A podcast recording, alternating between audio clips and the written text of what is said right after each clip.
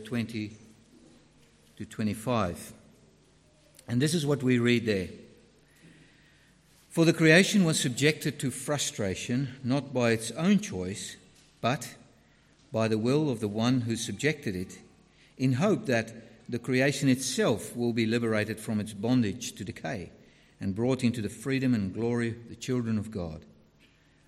We know that the whole creation has been groaning as in the pains of childbirth right up to the present time.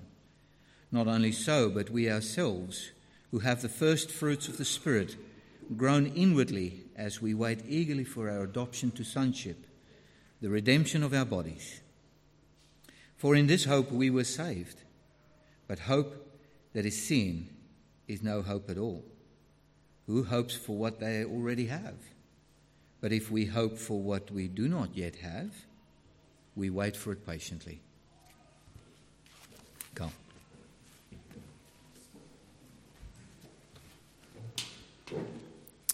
Well, I uh, recently found myself watching uh, the show Tattoo Nightmares. Uh, I don't know if you've ever seen it. There seems an abundance. Oh, it's not that bad. Uh, there seems an abundance of tattoo nightmare shows. In fact, uh, I think on the, the night that I was watching Tattoo Nightmares, there had already been an hour's worth of tattoo kind of nightmare shows, and then there was another hour afterwards. Uh, so there is an abundance of these shows, but someone had told me about the incredible things that they do, these tattoo artists do on these shows. And so I thought that I'd see for myself, and so I, I found myself uh, able to watch one of these shows. And if you haven't seen the show, the premise of the show is that there are these people who have got tattoos at some point in their life uh, which they regret and they come into this store and there are these three tattoo artists who are kind of you know gun tattoo artists who are able to fix things up fix up tattoos that nobody else is able to do. So for example there was this one guy the, uh, the one that i watched and he'd had the name of his girlfriend tattooed across his chest. Uh, but then they'd broken up and kind of some pretty horrific circumstances, and she'd kind of planted a fake bomb under the car and accused him of, uh, of doing it, and she'd stolen all his money and all kinds of stuff like that. And so he really desperately wanted to get rid of this tattoo. Uh, and, and so he goes into the store and he asks these tattoo artists to do it. And, and then one of these three comes up with a plan. In the end, he got an enormous shotgun uh, tattooed across his chest uh, to cover up the name uh, of, uh, of his girlfriend. And it's quite incredible because once they're finished, you really can't see the original tattoo at all. Uh, it's just the only problem is nobody seems to have cottoned on to the fact yet that the cost of that is that you end up moving from a very small tattoo to an enormous one that covers half your body. Anyway, what's really interesting about the show, I think, is that in the episode that I watched, almost every single person who had their tattoo covered up said something like this I feel like a new person. I feel like I've got my life back again and that I can start all over. Isn't that remarkable? Just by covering up a tattoo. If only life was really that easy. Well, for bad tattoos, we have tattoo nightmares, but what can we do for a broken world?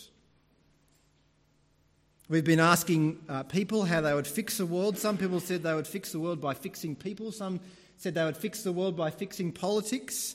But quite a number of people just wondered whether or not it was possible to even fix the world at all. Some people fear that the world would always be broken.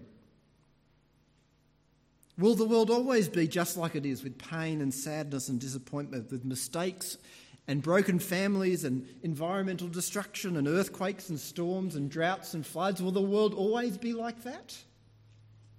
We've had thousands of years to get the world right, millions of years by some reckoning.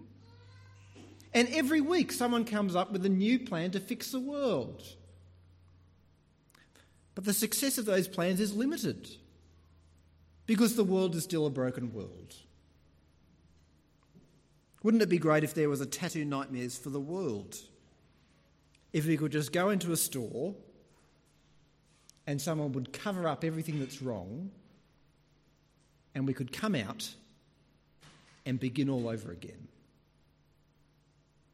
Can we fix the world? Well, that's the question that we're thinking about today and thinking about what the Bible has to say about that. And in the passage that we just read, that Eric just read for us, God says that the world is broken, that the world is not as it was meant to be. The Apostle Paul, writing to the church in first century Rome, says in verse 20 For the creation was subjected to frustration, not by its own choice, but by the will of the one who subjected it, in hope that the creation itself will be liberated from bondage to decay. The world that God made has been subject to frustration, it's in bondage to decay. That is, it's imprisoned to those things, it's imprisoned to decay and turmoil, and it longs to be released from that. It doesn't take much imagine, I imagination, I don't think, to see that that's the case. We've seen the brokenness of the world in this past week with the execution of those, those people, those uh, prisoners in Indonesia. We've witnessed it with the riots in Baltimore. Absolute chaos. People injured, buildings destroyed. We've witnessed it with the earthquake in Nepal. Thousands are dead, thousands are displaced, thousands are left grieving, thousands are living hungry and in squalor. We can see that the world is frustrated. We can see that the world is in bondage to decay.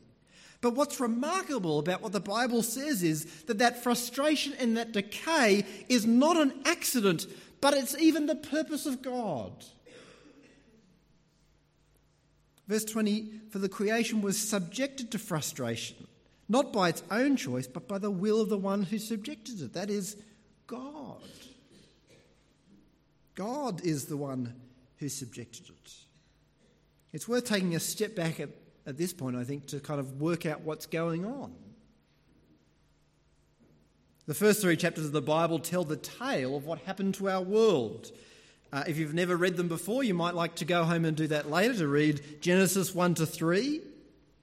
But let me summarise what happens in those first three chapters. First of all, we discover that God made the world, and we discover that the world that God made was a good world. There was no misery or hardship or family breakdown, there was no death. In other words, the broken world that we see today does not reflect the world that God originally made.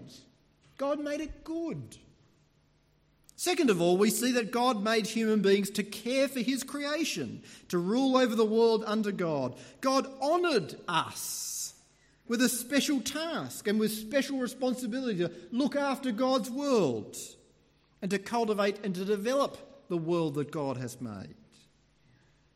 But third, human beings in Adam and Eve, instead of ruling the world and caring for the world under God, decided to rule the world themselves and to rule the world without God. They decided to take control of the world and they decided to try and take the world for themselves and for their own ends. They, they kind of launched a coup, a spiritual coup against God Himself. And at that point, something terrible happened. God cursed the world. God subjected the world to frustration. Work became hard. Death and sorrow and misery entered the world, not simply as a punishment, but also as a result of our distance from God.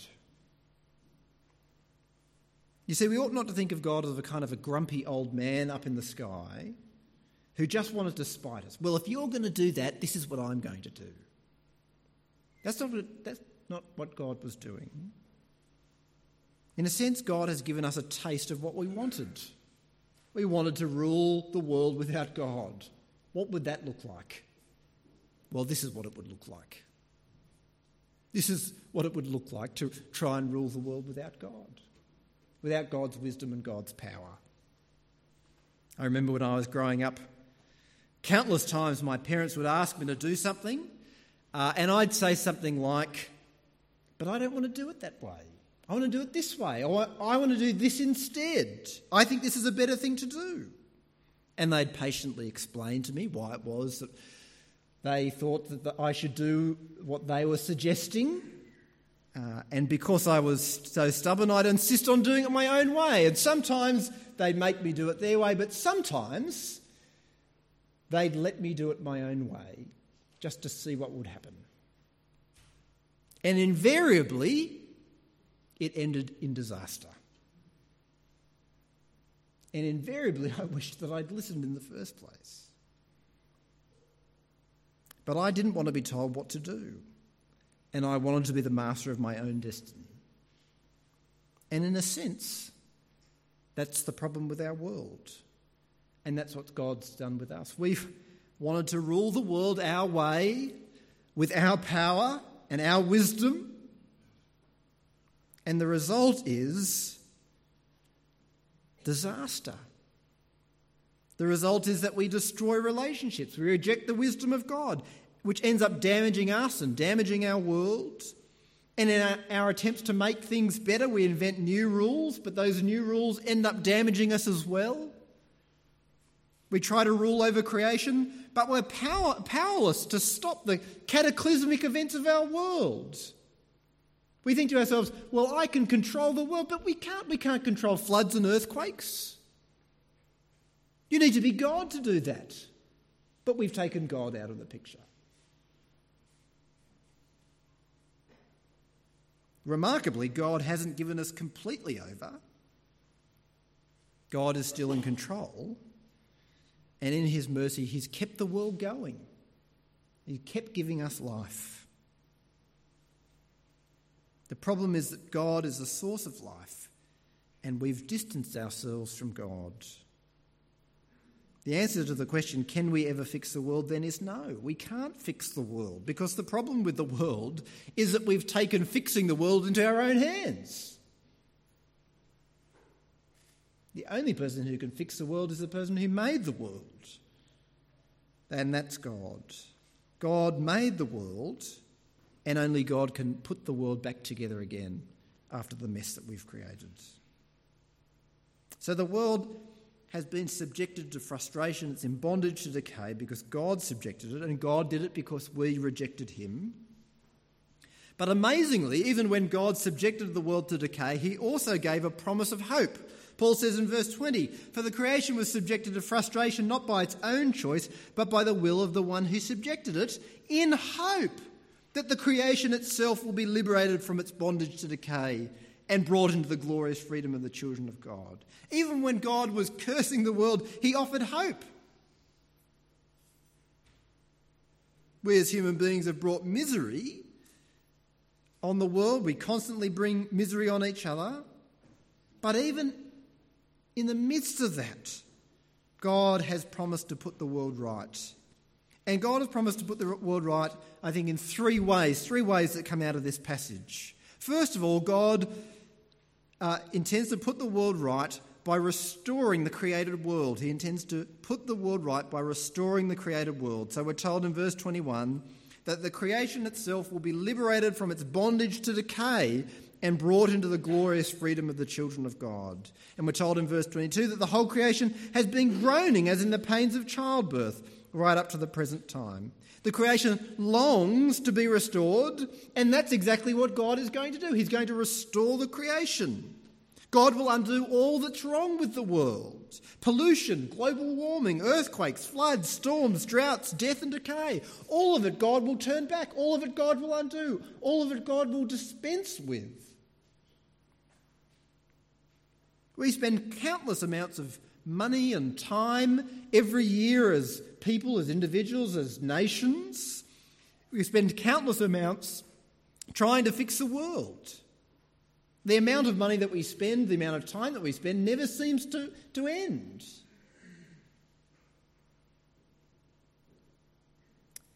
As individuals, we, uh, we try and fix our homes and our lives, our businesses. You think you've fixed everything, and you suddenly discover that there's another problem. So you finish repainting the house because the paint's been peeling off for the last five years, and you've finally found the time in the holidays to paint it. And you just finish the job, and you discover that the hot water cylinder's leaking. Another thing to fix. We patch things up, and even then, we only patch them up for them to decay again. but God promises to make the world new. God's plan is to put the world right, and that involves restoring the created world to its original glory. Second, God's plan to put the world right involves the redemption of our bodies. Paul says that for those who trust in Jesus, the great hope is the restoration and rescue, not just of our souls, but of our bodies as well. What God promises is not just heaven, God doesn't just promise for us to be uh, sort of disembodied souls floating on clouds, playing harps.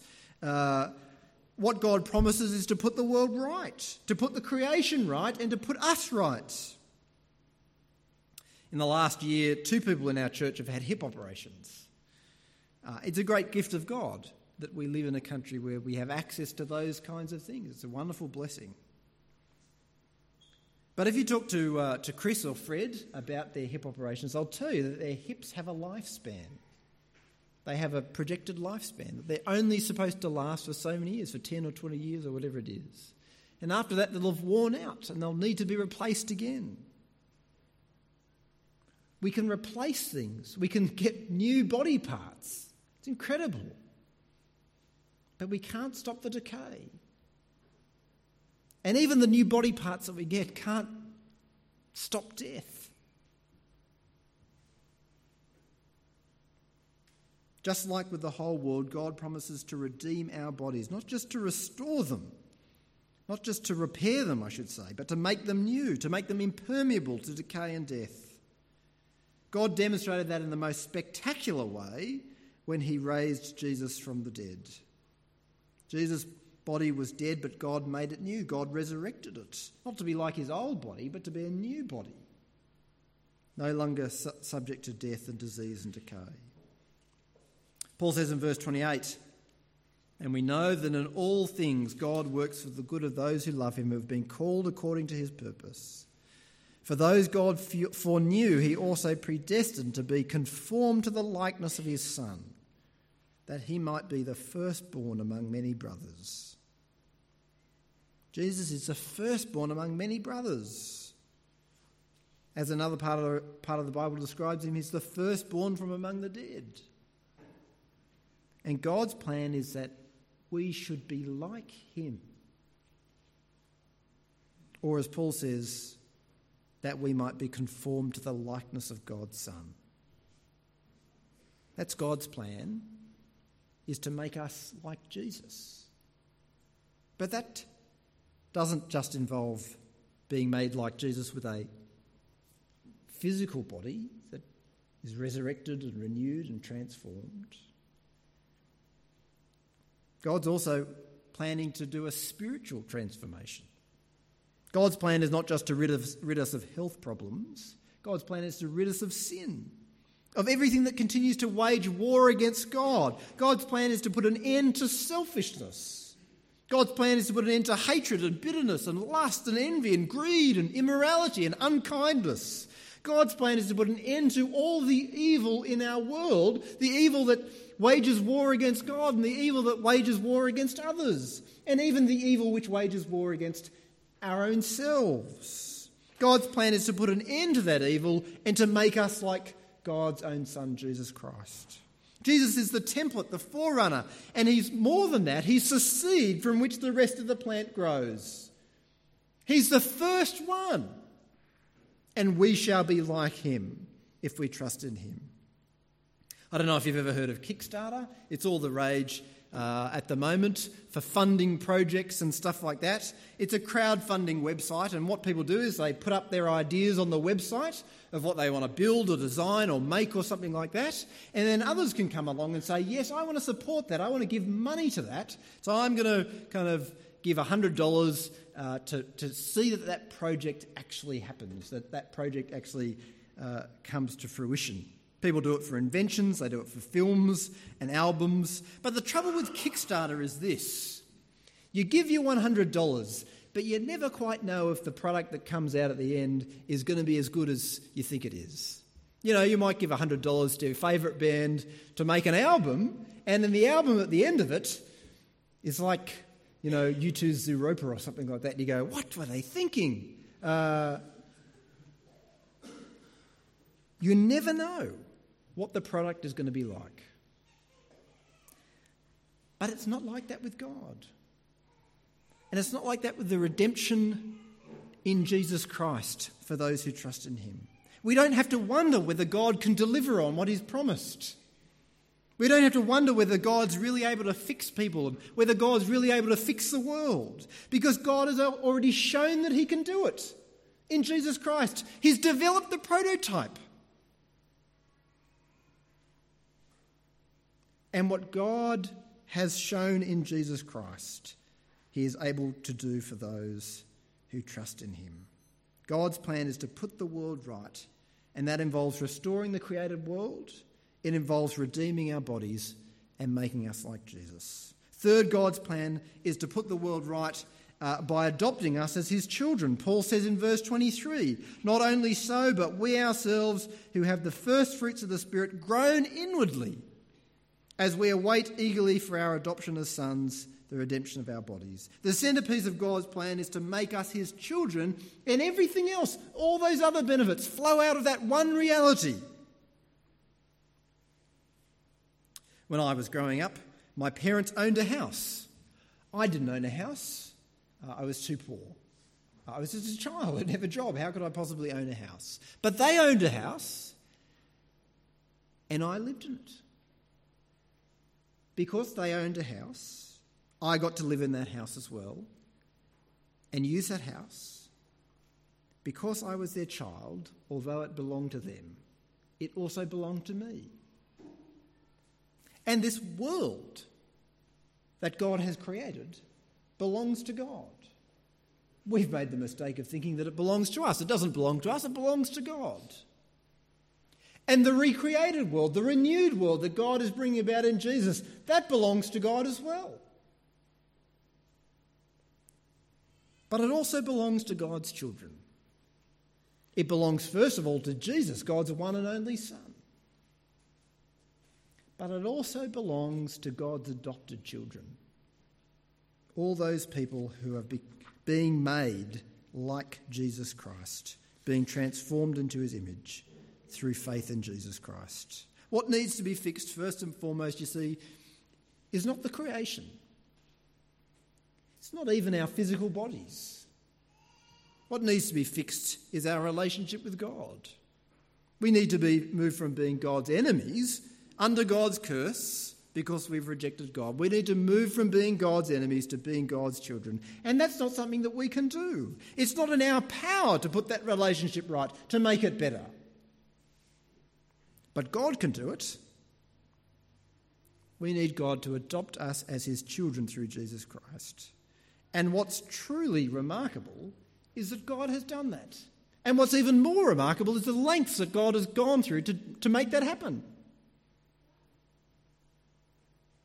Putting the world right is not a cheap exercise. The Apostle Paul says it cost God his Son. Verse 31 What then shall we say in response to this? If God is for us, who can be against us?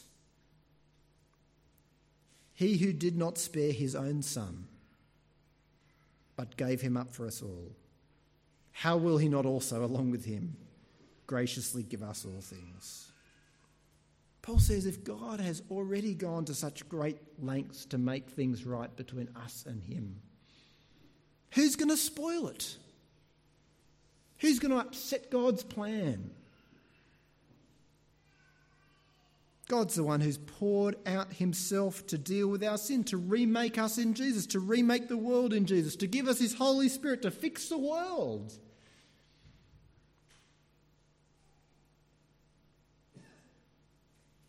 God's not going to spoil that plan. And if God won't spoil it, who else will? Death? No, Jesus has conquered death. Death won't spoil God's plan. Angels or demons? They're no match for God. They won't spoil God's plan. The present or the future? No, God's the master of both. God's the master of the present and the future. They won't spoil God's plan either. Height or depth? No, God can scale the highest heights and God can plumb our deepest depths. Is there anything else in all creation that can be, come between us and God and come between God's plan to put the world right? Is there anything that can foil God's plan?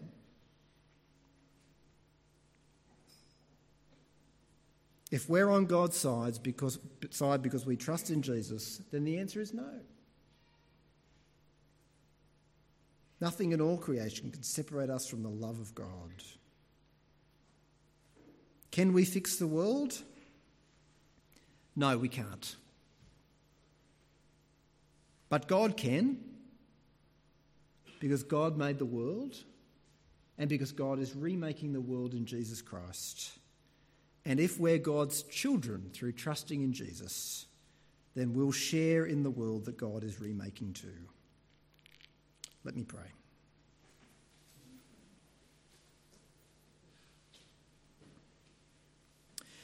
Dear Heavenly Father, thank you that you made a good world, a glorious world, a beautiful world. And Lord, thank you that we can still see the marks of that printed deeply uh, on this world, printed deeply uh, on the people who live in this world. But Lord, we also know that this world is a world deeply scarred. And it's a world deeply scarred because we have sought to live in this world apart from you. Lord, we pray that you would fix our world. Lord, thank you that you have already put in place a plan to do that. Thank you that in Jesus Christ you are fixing the world.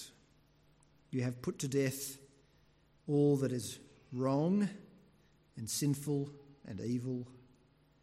And thank you that in Jesus Christ you are restoring and remaking and rebuilding your people who trust in Him. And Lord, we long for that day when our world is redeemed and restored. We long for that day when we are redeemed fully and raised to be like Jesus Christ. Father, we pray that you would hasten that day. We ask it in Jesus' name. Amen.